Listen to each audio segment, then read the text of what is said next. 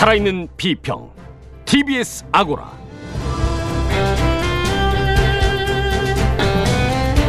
안녕하세요. TBS 아고라 송현주입니다. 1차 커뮤니케이션 혁명은 언어의 발명이라고 합니다. 저명한 진화심리학자의 말에 따르면 언어의 발명과 함께 지배자, 권력자에 대한 뒷담화도 시작됐는데 그 뒷담화 덕분에 사회는 더 정의롭고 공정해졌답니다. 가장 낮은 곳 사람들의 울분을 풀어내는 뒷담화. 하지만 그들의 신랄한 뒷담화에도 웃음은 빠지지 않습니다. 우리 조상님들의 마당극에서처럼요. 이번 주 주마가평에서는 TBS 955 쇼를 통해 시사공트의 풍자와 해악, 그 어제와 오늘을 이야기해 봅니다.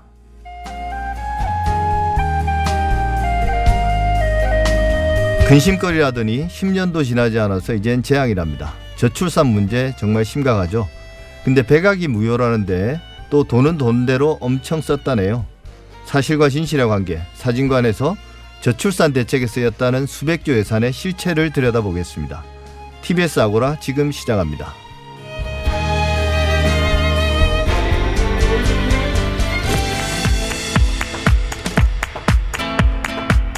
달리는 TBS에 꼭 필요한 평을 더합니다. 주마 가평.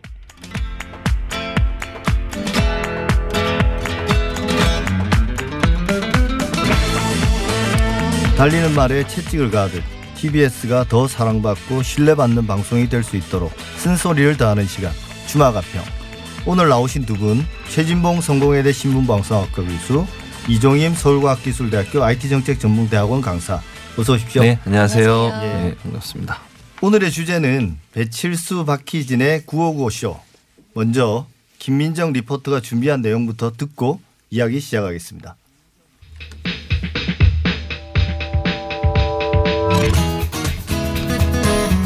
TBS 라디오의 간판 프로그램이자 TBS 개국부터 현재까지 이어져 온 최장수 프로그램은 바로 매일 12시 11분부터 오후 2시까지 방송되는 라디오 예능 프로그램 9595쇼입니다. 초대 DJ 박세민과 정재윤을 시작으로 13년간 9595쇼를 진행했던 김성환 DJ, 또 이성미, 이영자, 박희진, 김학도, 안지환 등 여러 진행자들이 탁월한 연기력으로 시사꽁트를 소화하며 9595쇼를 이끌어왔는데요.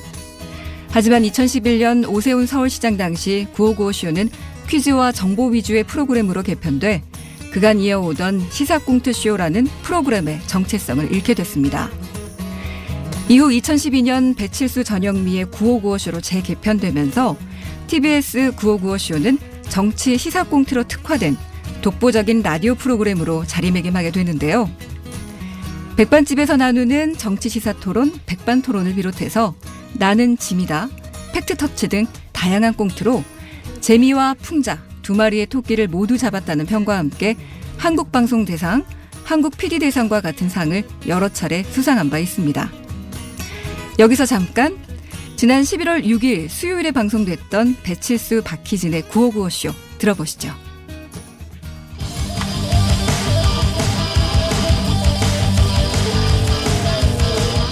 한 번 빠지면 내안할 수 없는 뻘박 같은 토크 뻘전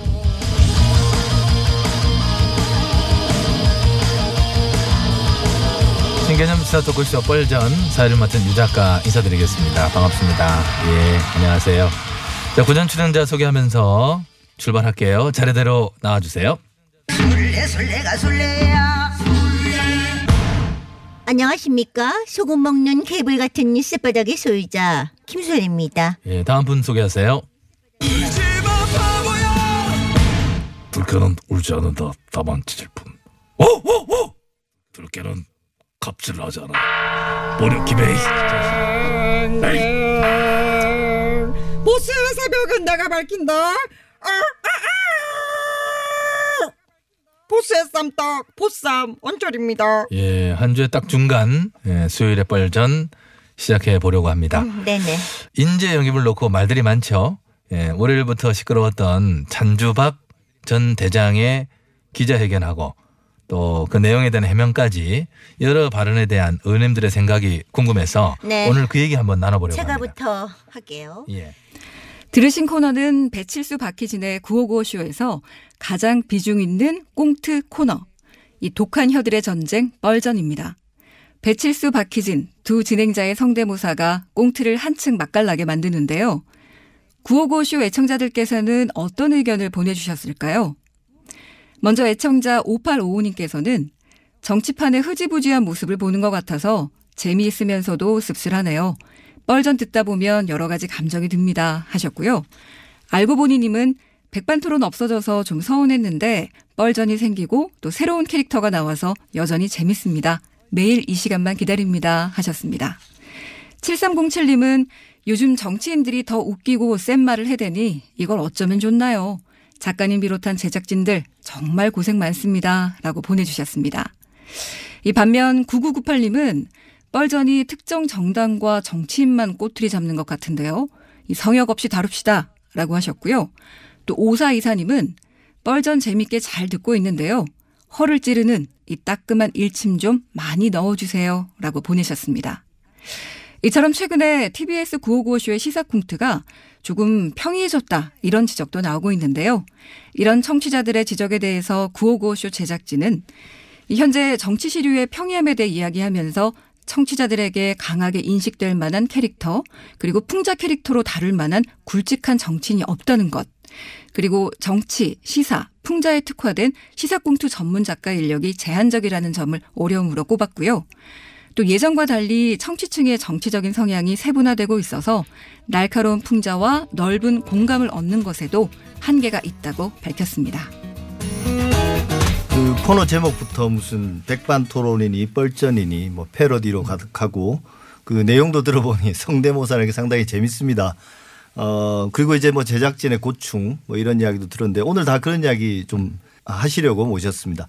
먼저 최진봉 교수님, 예. 그 시사 꽁트의 핵심은 역시 그래도 풍자와 해악 아니겠습니까? 그렇죠. 뭐 맞아요. 직설적인 비판보다는 예. 어, 풍자나 해악, 뭐 은유, 희화적 표현 기법 이런 거 사용해서 근데 이 과정에서 결국은 약간의 과장들은 있는 것 같아요. 그렇죠. 아무래도 이제 방금 말씀하신 것처럼 해악하고 풍자하려면 과장이 있어야 돼요. 그래야 사실은 청취자들도 네, 그걸 그렇죠. 듣고서 공감을 할 수 있기 때문에 근데 어느 정도 과장이라고 하는 것은 허용된다 돼야 된다고 보거든요. 원래 네. 이제 라디오 프로그램에 연애 프로그램의 진행자들이 나와서 풍자하고 해악을 할 때는 조금 과장한 액션도 해야 되고요. 음. 그렇죠. 발언도 해야 돼요. 그렇고요. 그럼요. 그렇지 네. 않으면 사실 은 듣는 사람 입장에서는 무미견조하잖아요. 네. 그리고 이걸 한번 비틀어서 설명을 해야 되기 때문에 직설적으로 누군가 이름을 뭐 물론 그 얘기를 들어보면 누구에 대해 얘기하는지는 인식이 되지만 직설적으로 표현할 수 없잖아요. 그런 차원이라고 하면 어느 정도 그건 용인될 수밖에 없는 구조고 외국도 사실은 그 외국의 톡쇼 같은 데도 보면 정치인들 풍자하고 이런 거 있잖아요. 그런데도 보면 이제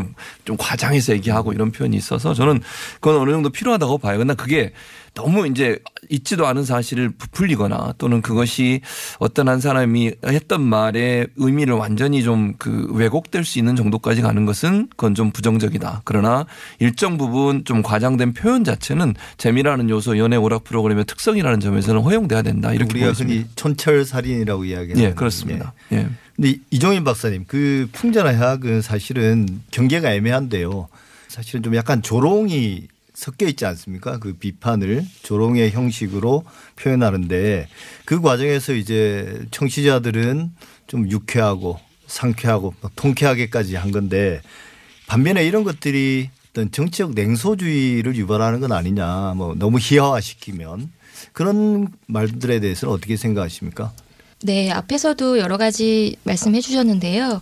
사실은 풍자라는 게 사회적 현상을 이제 과장하거나 왜곡하거나 비꼬는 방법으로 이제 시청자나 수용자들에게 전달하는 부분으로 많이 활용이 됐었기 때문에 서로가 청취자나 시청자와 방송 제작진과 같이 공통으로 알고 있는 어떤 상황을 서로 알고 있지만 돌려서 얘기하는 그리고 이제 그렇지만 핵심적인 부분은 사회 정치적 이슈를 풍자하는 방식으로 진행되어 왔습니다.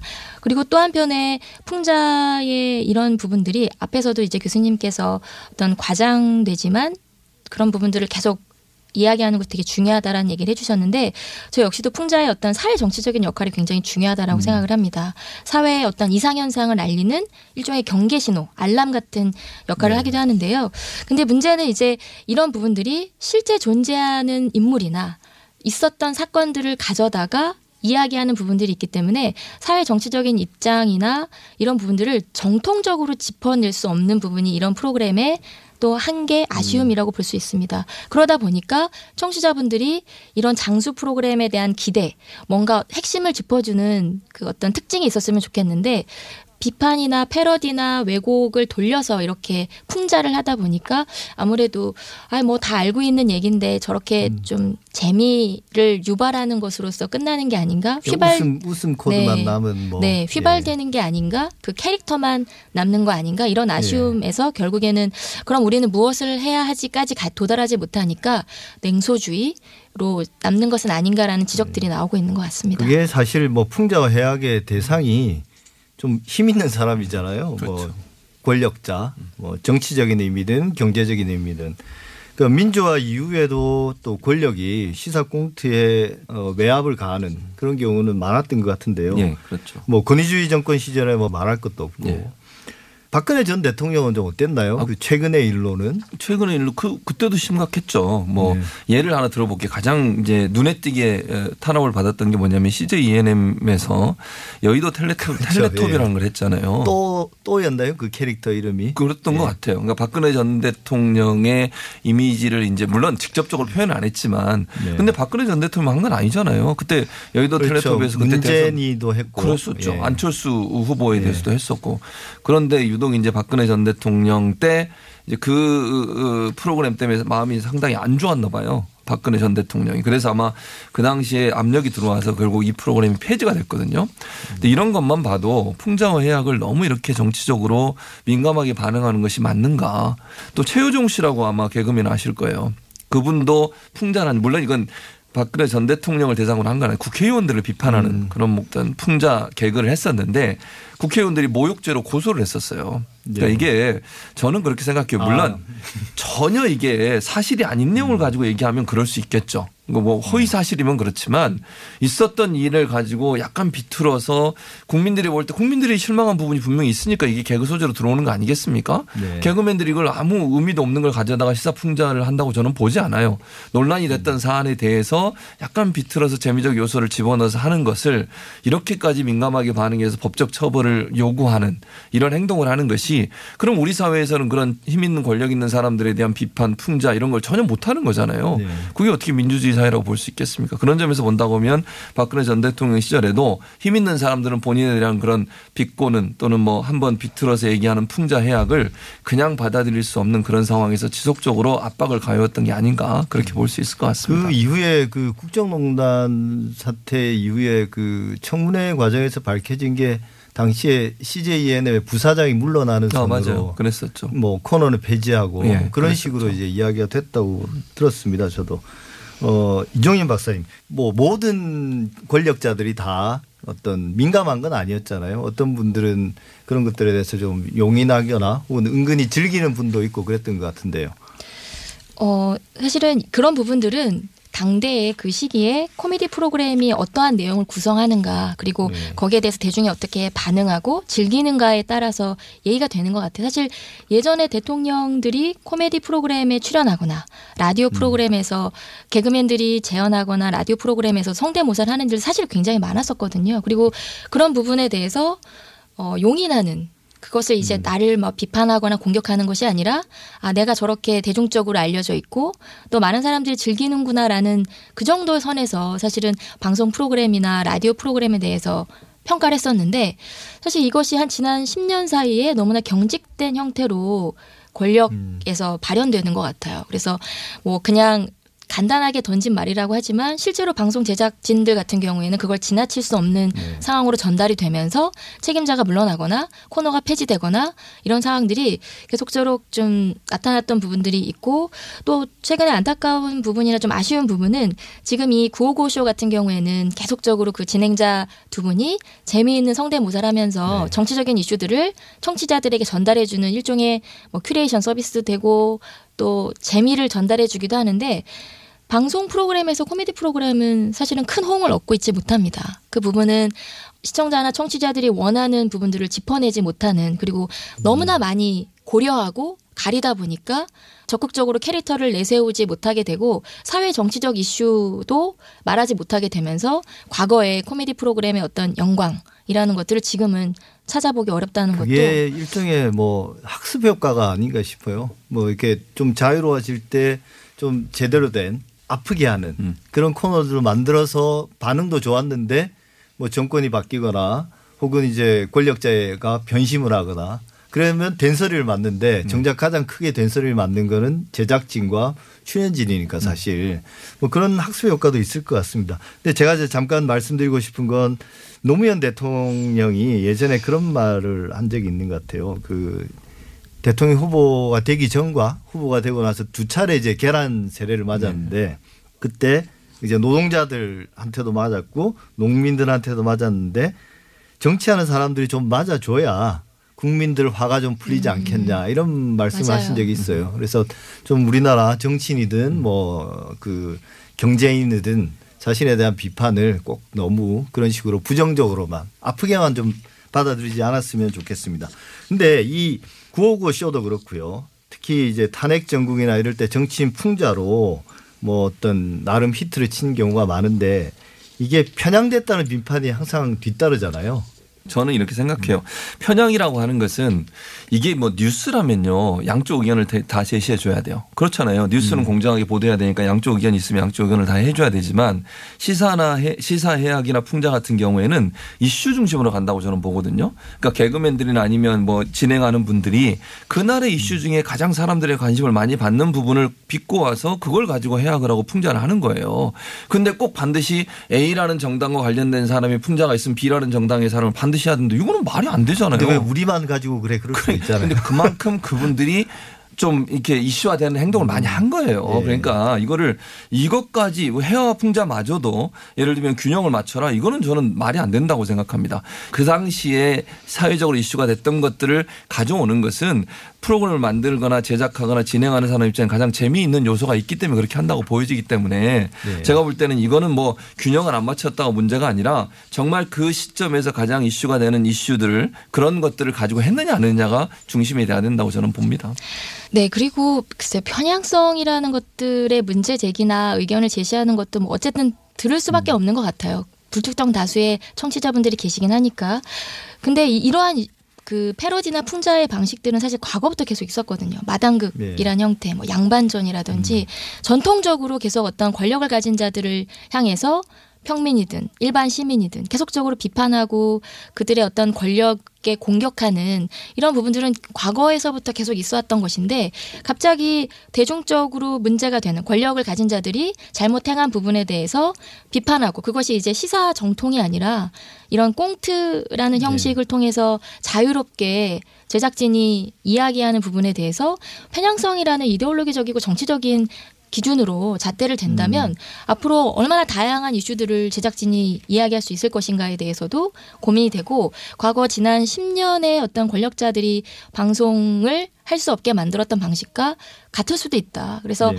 이런 다양한 그 의견이나 어떤 풍자나 해악이라는 부분들을 충분히 잘 표현할 수 있는 장이 계속적으로 만들어져야 된다라고 저는 생각합니다.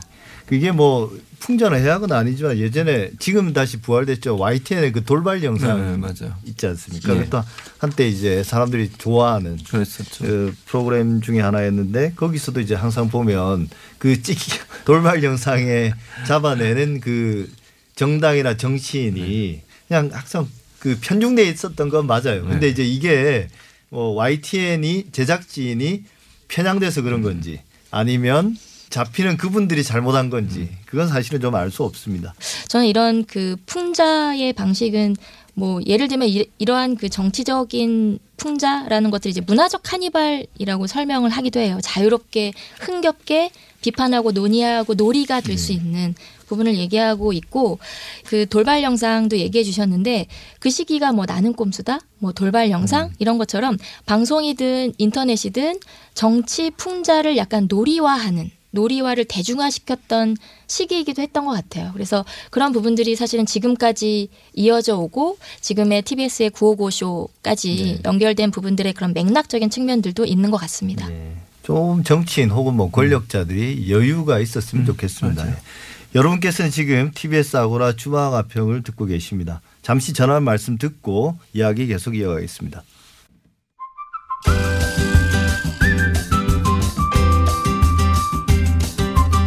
지금 여러분께서는 미디어 전문가 송현주 한림대 교수의 진행으로 TBS 아고라를 듣고 계십니다. 살아있는 비평 TBS 아고라는 청취자 여러분들의 생생한 의견으로 만들어집니다. TBS 앱이나 50원의 유료 문자 샵의 0951번 카카오톡을 통해 평소 TBS 라디오를 들으면서 꼭 하고 싶으셨던 말을 아낌없이 보내주세요. 예, 최진봉 성공회대 신문방송학과 교수, 이종임 서울과학기술대학교 IT정책전문대학원 강사 두 분과 이야기 나누고 있습니다. 앞서 시사공태의 역사와 뭐 사랑을 받아온 이유, 그 순환에 대해서 말씀을 나눴는데요. 최근 시사공태는 뭐 허용되는 자유에 비해서 예전만한 인기는 못 누리고 있는 것 같습니다. 일단 왜 그런지 시민들의 의견 한번 먼저 들어보겠습니다. 근데 요즘은 거의 안 보고 안 듣게 되는 경향이 있는 것 같아요. 개그 프로를 이기고 있죠, 현실이. 특히 정치인들. 대신 해주는 것도 있으니까 꽁트로 인해서 후련한 것도 있고 재밌죠. 959 쇼에서도 많이 줄은 것 같아서 조금 아쉬워요. 사실 라디오를 막 들어야지 하고 듣는 사람들은 사실 많지 않거든요. 틀어놓으니까 들리는 거지. 거기서 꽁트가 나온다고 막, 아, 이 꽁트 재밌을 거야 라고 기대하는 별로 안 하거든요. 근데 그 주제가 나하고 와닿는 이런 주제면 더 집중해서 듣고 재밌다고 느낄 것 같아요. 그러니까 막 무슨 시사평론 같은 꽁트는 재미없거든요. 그러니까 예전에는 많은 사람들이 공감할 만한 시사적인 이슈가 있어서 그걸 가지고 꽁트로 활용을 해서 공감을 일으켰는데 요즘에는 반대가 너무 성향이 세다 보니까 너무 하면은 좀 약간 싸움으로 번질 수도 있고 이슈가 너무 극단적으로 나뉘어서 시사 꽁트 빈도수가 많이 줄어든 것 같아요. 백반 토론 같은 거는 그러니까 약간 풍자하는 면에서 굉장히 풍부하게 표현을 하는 측면이 좀 있는 것 같아서 뭐 정치적인 이슈나 사회적인 이슈들이 좀 표현이나 이렇게 분출되는 플랫폼이 굉장히 많아졌잖아요. 다양한 측면에서 다양한 루트로 접하는 게 많다 보니까 시사 꽁트가 뭐 오히려 풍자나 이런 거에 줄었을 수도 있고. 예, 참 시민 의견이 정말 다양하네요. 한 분도 같은 말씀을 해주신 분이 없습니다. 최진봉 교수님, 예. 교수님 보기에는 예. 시사 꽁트가 예전만큼 재미 있지 않은 이유 뭔것 같습니까? 저는 이제 아까 그 우리 시민분의 말씀에서 나왔는데 현실이 개그를 이기는 거예요. 현실 속에서 일어나는 일들이 더 재밌는 일들이 많이 일어나다 보니까 관심이 좀 떨어진 것 같고 그 배경에는 저는 언론의 자유가 많이 신장된 부분이 있다고 봅니다. 왜냐하면 예전에는요 이걸 이런 것들을 다 볼 수가 없었어요. 왜냐하면 선별해서 보도하고 네. 방송하고 있는 그대로 날 것을 다 보여주는 것들이 제한적이었잖아요. 방송사 입장이나 이런 데서도 여러 가지 영향력 때문에 있는 그대로 보여주는데 좀 한계가 있었고요. 그건 결국은 지금 현재 상황에서 언론 자유가 보장되다 보니까 있는 그대로 보여주는 현상이 너무 많아요. 생방송으로 보여주거나 아니면 실수한 것도 그대로 다 나오잖아요. 그러다 보니까 시사 이런 콩트나 아니면 풍자는 감추어져 있는 걸 들춰내면서 이게 해악을 입히면 재미가 있는 거거든요. 그러니까 네. 일반적으로 잘 모르는 것들을 해악이나 풍자를 통해서 들으면서 속 시원함, 카타르시스를 느끼는 건데 그냥 언론들이 대부분 이걸 다 날 것으로 보여주는 그런 현상들이 좀 잦아지면서 인기가 좀 시들해진 게 아닌가 이렇게 볼 수 있을 것 같습니다. 이종민 박사님 어떻게 생각하십니까? 어, 저는 아까 그 뭐 나는 꼼수다나 돌발 영상의 사례를 통해서 정치 풍자가 약간 놀이화되고 대중화됐다라고 말씀을 드렸는데요.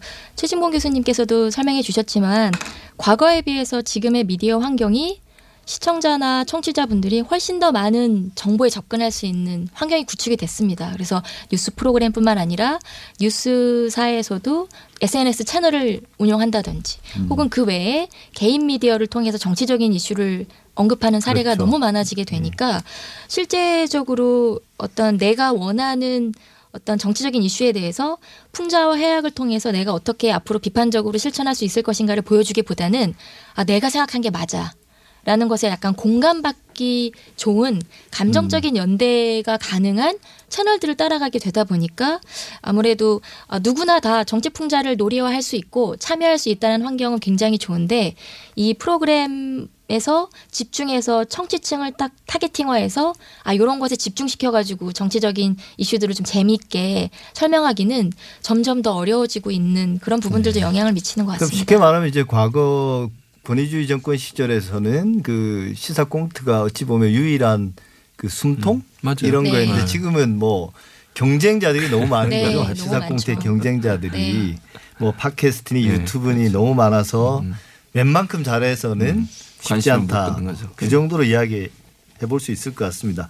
아까 이제 청취자 반응도 좀 있었는데요. 너무 뭐 저기 정치 쪽에만 편중돼 있어서 집에 관심이 없다. 좀 내가 좀 실생활에 느끼는 문제도 시사 꽁트로 다뤄줬으면 좋겠다 이런 말도 있었거든요. 좀 이 오히려 80년대에는 정치적인 이슈를 다루기에 부담스러우니까 그냥 다른 시사적인 문제도 많이 다뤘던 것 같아요. 근데 요즘은 너무 정치 쪽에만 한정된 것 같은 그런 느낌이 드는데요. 이정희 박사님 어떻습니까? 네, 뭐 예전에 사실 개그 프로그램 중에 제가 기억에 남는 거는 이렇게 얘기하면 제가 옛날 사람이 되지만 그 김영곤 씨가 했던 회장님 우리 회장님 네, 같은 맞아요. 경우가 음, 가장 많은 사람들이 공감할 수 있는 이슈가 아닐까 싶어요. 뭐 가불 관계라고 요즘은 얘기되지만 그렇죠. 조직 생활 족벌 경영 네, 뭐. 뭐 그것부터 시작해서 다양한 얘기를 확장시킬 수 있는 가능성으로서 일종의 플랫폼 같은 역할을 했던 것 같아요. 근데 지금은 모르겠어요. 앞에 그 미디어 환경이 변화하면서 나타난 문제인지 모르겠으나 혹은 경쟁 채널이 너무 많아서 주목받을 수 있는 가장 큰 이슈들 중심으로 선택을 하다 보니까 정치적인 이슈만 다루게 되는 것이 아닌가. 물론 가장 크게 보도되고 중요한 부분이기도 하지만 그렇게 될 경우에는 어떤 측면에서는 아까 제작진도 고민이 청취층이 세분화되고 있어서 예전만큼의 관심을 받기 어렵다라는 게 그런 측면이기도 한 것 같아요. 그래서 너무 그 현실 속의 맥락 에 맞춰서 다양한 사람들이 공감할 수 있는 얘기를 하지 못하게 되면서 어떻게 보면 무늬만의 저항 혹은 이슈가 되는 걸 그냥 가져다가 전달만 하는 좀 네. 웃음 코드를 심어서 네. 예. 그렇게 되게 되면 사실은 풍자의 한계로 많이 지적되는 부분들이 결국에는 계속 그게 반복되면 매너리즘에 빠지고 음. 사회적인 무리수나 모순을 통렬하게 비판하기보다는 그냥 핫한 이슈만 전달해 주는 역할에 머무를 수 있기 때문에 조금 더 다양한 이슈를 좀 발굴해 내려는 노력들도 같이 이루어져야 될 것 같습니다. 예, 그러니까 뭐 너무 가혹한 평가일 수도 있지만 뭐 성대모사만 남은 거냐 뭐 이런 비판도 사실 있을 수 있습니다.